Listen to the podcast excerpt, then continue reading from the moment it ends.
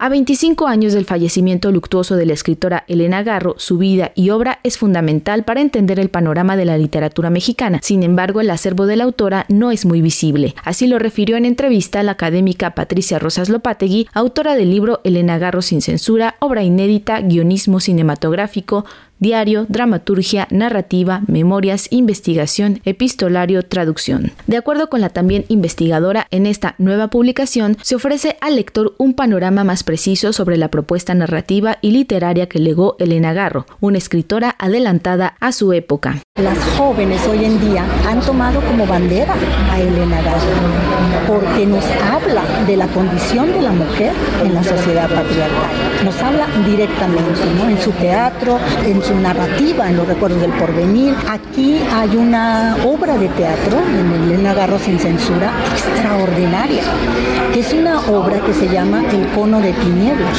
en donde ella, digamos, relata sus primeros días de recién casada con Octavio Paz y con su suegra, porque ellos se fueron a vivir a la casa de la suegra. Obviamente Elena nos está dando, ahí nos hace guiños, ¿no?, de su vida. O sea, tenía una serie de proyectos artísticos, intelectuales amplios, pero entonces la suegra le decía, usted es una puta teatrera. Y esto es verídico, está en los diarios de Elena Garro. Entonces, esa obra es muy impactante y está aquí, ya las nuevas generaciones pueden tener acceso a ella. Y es una obra que obsesionó mucho a Elena Garro, porque ese era, yo creo, que un tema que traía, que le carcomía el alma, pero que no podía publicar por, obviamente, la censura de Octavio Paz. Lopátegui manifestó que la leyenda negra que se construyó en torno a Elena Garro no solo opacó su vida, sino su legado, y aunque cada vez hay más interesados en su narrativa, hace falta más impulso para su obra, ya que no figura en los programas de estudio de letras. Sé que ya en las universidades están leyendo a Elena Garro, sobre todo en la UNAM, en la Iberoamericana, ¿no?, en la Ciudad de México, pero Elena Garro no forma parte del canon todavía. Y esto me sucedió anoche. De casualidad me encontré a un chico, un estudiante de literatura, que no sabía quién es Elena Garro y estudia letras. No ha leído a Elena Garro, pero obviamente se sabe quién es Octavio Paz. Todavía, sobre todo en provincia, el desconocimiento de Elena Garro es mayor.